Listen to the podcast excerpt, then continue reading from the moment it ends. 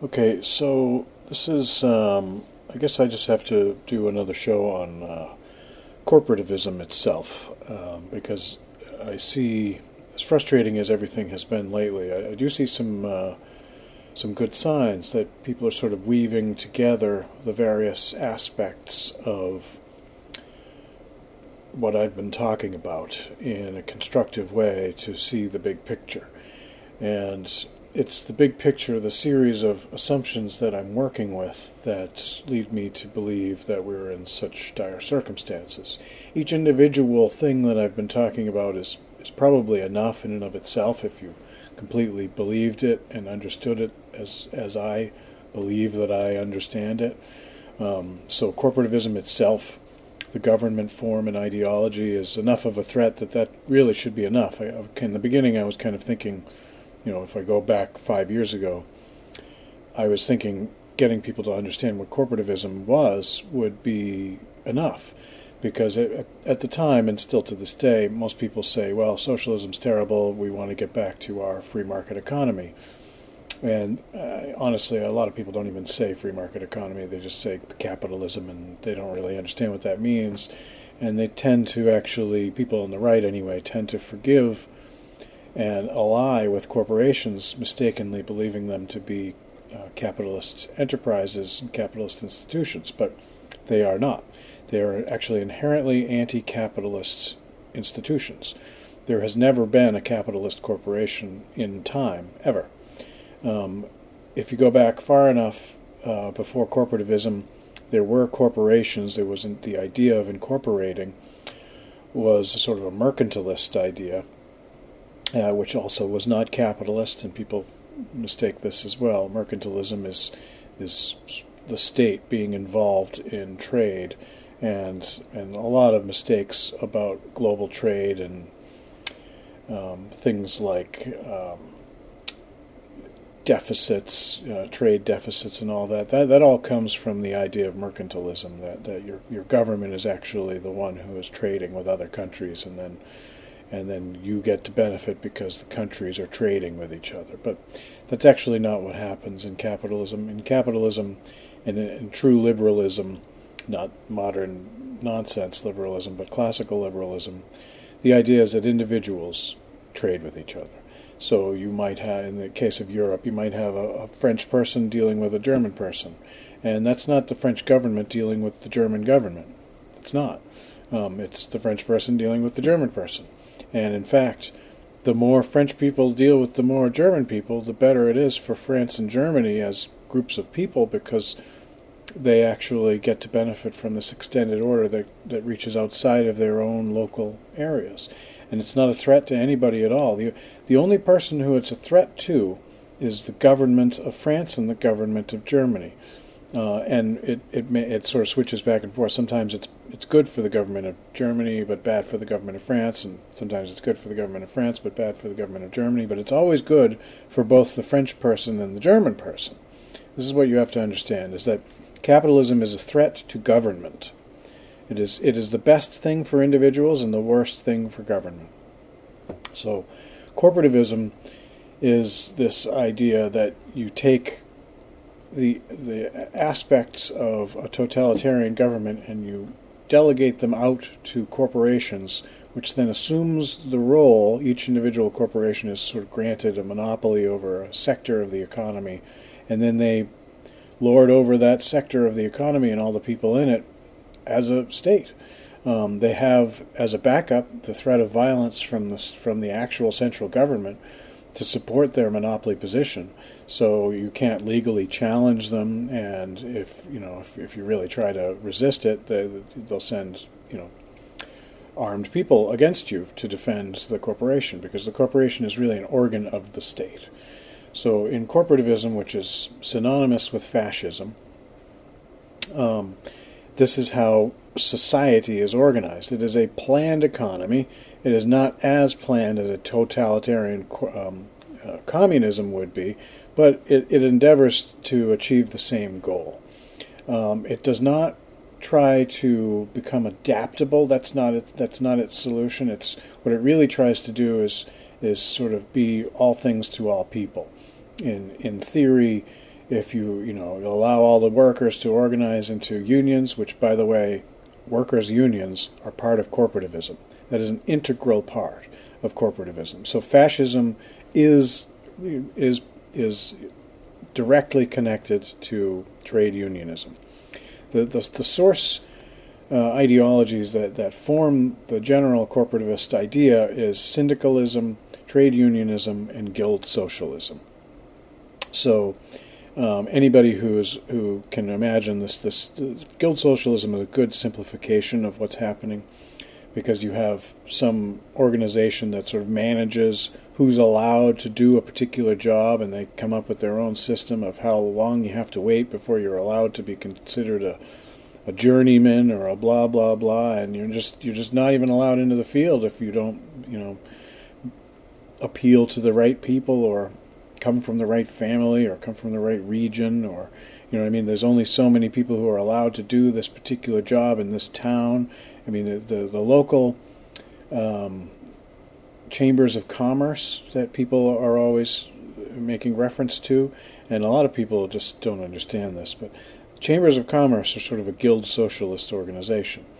The idea is they they decide whether or not a new hair salon is allowed to open because we've already got three hair salons. If we allow another hair salon in, that would be competition for the other three hair salons. And they, you know, this one deals with the, the high ground up in the northwest part of the town. This one deals with the poor people down in the ghetto, and this one deals with the um, the people on High Street.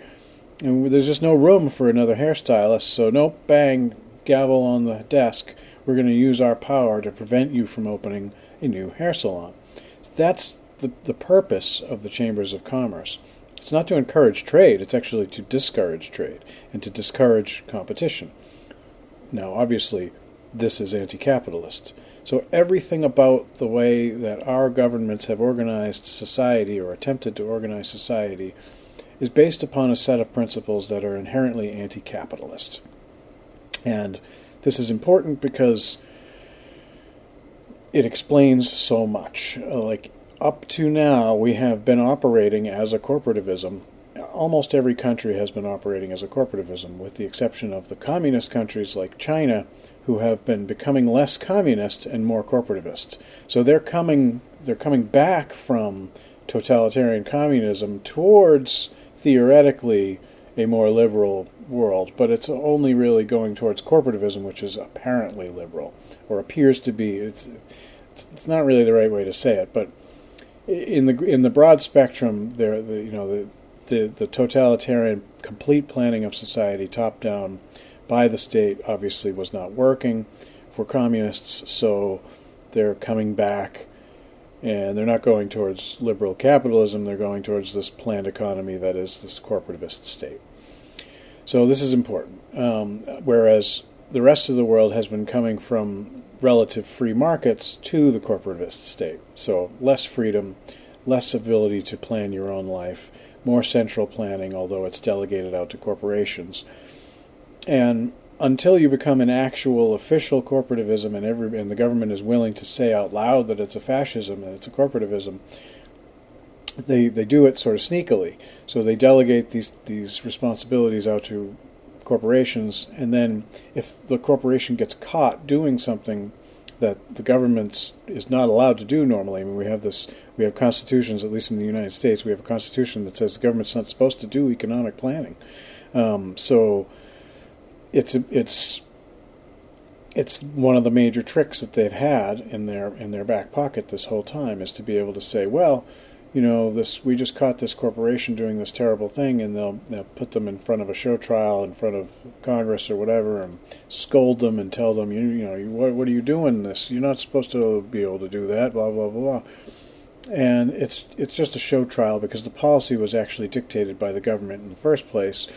The corporation is simply doing what it's told, and the reason the corporation doesn't complain too much is because this is all an understanding they're, they're, they're the person who gets put up in front of the corporation, in front of the Congress to to get their their welts for for the apparent misbehavior of the corporation are just performing a theatrical task. Um, and then the policies that that corporation had been implementing, that were dictated by the state are then handed off either to another person within that very corporation, um, or the government appoints a person into the corporation or the cartel to be a manager to, to oversee it to make sure it's done in the public's interests, um, or it's handed off to another corporation entirely, um, or in the worst case scenario, it is completely nationalized. And this happens at all different levels. It can even happen at the local level. This is the other thing you have to understand is that this is a it's an ideology in a government form, but it's it's somewhat distributed. Um, so a town can very much decide to nationalize its power, for instance, and you'll find this in most towns that they have a, a, a town power supply. It's not a private company in, in many towns. It's actually a, the town is in control. And strangely, those a lot of the places that have a town that's sort of nationalized its own power are in somewhat better situations than some of these more corporativist situations where you have you know the whole states that have been granted virtual monopolies to a power company and then all the towns are beholden to that particular company so in a very odd way occasionally you'll find situations where the towns that have nationalized are better off than the counties that are completely statified uh, but ultimately, what we really want is to have individual private companies providing power and competing with each other directly, locally, next to each other. That's okay. You can have two power companies directly next to each other, competing directly for the very same customers, such that one or the other dies, and that company just goes out of business and just it doesn't exist anymore. That's that's actually what capitalism is meant to do. It's the, the, this idea that that you're, you're, that it's in the public's interest for a company to not be allowed to fail is completely antithetical to the to the to the entire idea of the free market and capitalism. So, based on on this understanding of corporativism and what we've been for a long time, when I say that now we have the global totalitarian corporativist state that has occupied the entire world by subverting local bureaucracies and incorporating them into their own hierarchy. Uh, and so every single local bureaucracy is actually a subordinate in the in this giant hi- hierarchy. And they may not even realize, in fact, most of the time they don't realize they're subordinates in the GTCS hierarchy. So this is why mass recall is the only solution, because none of the people who are in power have our best interests. Um, whether or not they realize it or not is really an irrelevant point to me. Um, uh, we, they all are traitors. They all have to be removed and tried. And we'll, we'll discover whether they are completely ignorant as to the nature of everything they've been doing or not. And the ones who, who are not completely ignorant, um, or maybe even the ones that, that are ignorant but have done terrible things, those people will be held responsible. But a lot of them can be released, at least on their own recognizance. Maybe they'll have to do something, I don't know. But we have to stop this. This cannot be allowed to go on. And there is there and the thing about it is it, this is totalitarianism. And totalitarian regimes do not respond to legal challenges or legislative recourse. There's just no way to to vote yourself out of a totalitarian regime. So people need to understand that we we need to get out of this and and the other problem is that war and violence are not a solution. In fact, the, the plans that are in place, and I'll get into the in the next show, I'll get into some of this. Um, but the plans that are in place from Lockstep and Agenda 21 and such um, make it clear that they have anticipated that, that people will become upset and they will try to, and they will get upset and they will sort of freak out and become randomly violent, what they call pushback. And so that's all in the plans. And so what they intend to do is use the, the violence that they have provoked by their crazy policies as an excuse to further enact restrictions on society. So it's actually uh, this self reinforcing thing where they come and they slap you, and if you slap them back, then, then they punch you, and if you punch them back, then they shoot you. And that's the plan. It's not an accident. This is they're not they're not coming in and, and making mistakes. These everything that they're doing that is is intended to provoke violence.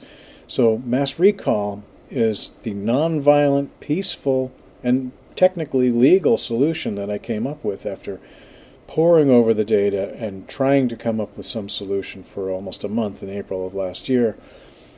And I came up with mass recall, and the basic idea is very simple. You just gather together 500 to 1,000 families in your town, and you remove all of the town officials, and you hold them in custody and try them at some point.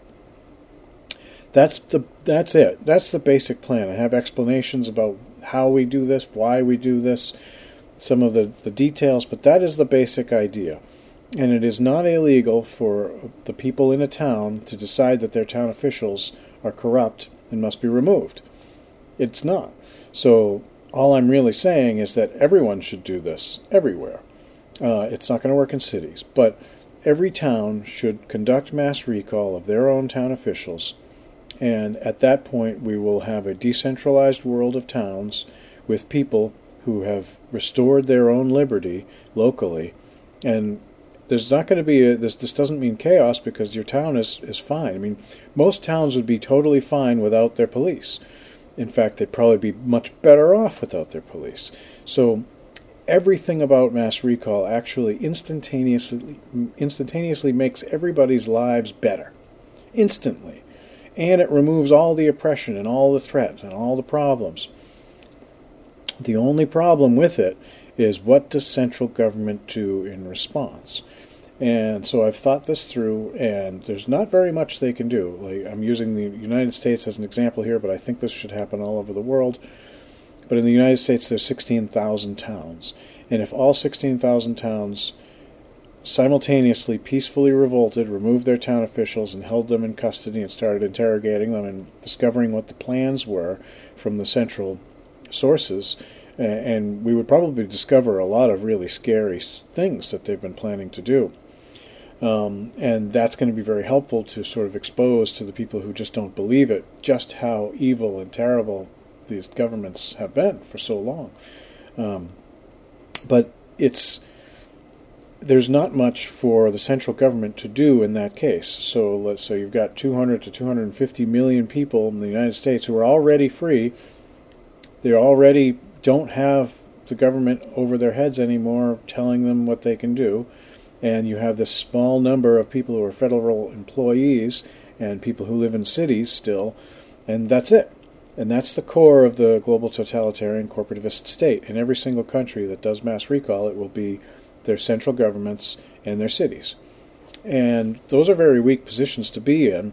And so the question at that point is does the central government decide to use weapons of mass destruction to kill everybody? That's really the only thing they can do. The, the army is not going to be able to really go out and like take over the country. That's not, and there's a bunch of reasons I can go into the details of why that wouldn't work. Um, the, the basic one is, is, is similar to the basic reason why mass recall will work, which is that it, in most towns, and this is why it won't work in cities, by the way. In most towns, the your town officials and your police and everyone who works for the town are actually locals. They're family, friends, and neighbors. They're people you know by name. They know you by name. And that's why you, you take your whole family, so the 500 to 1,000 families, including kids and women and elderly, those are the people that go down to the town hall and remove everybody peacefully. And that's because they, they know you, you know them, and they're just they're just not going to shoot your three year old in the head so that they can keep their job. They're just not going to do that. So that's why I know mass recall will work. And if everybody does it simultaneously, then then we're in we're in a really good situation. And then that same principle, everyone who's in the central government's army came from a town for the most part. There'll be some people from cities, but for the most part, everybody who is, you know, in a member of the army came from a town. And so you can't give somebody the order to go and nuke their hometown. That's just not going to work. And it, and it, even if they they were to do it, it wouldn't work. Mass, using weapons of mass destruction, you can't kill everybody and and that's that's just not what they're supposed to be doing. No, no, no army person is going to kill everyone in their own country by orders, because that's not their purpose. So, so this is the basic idea of mass recall. And next, I'll I'll address some other issues.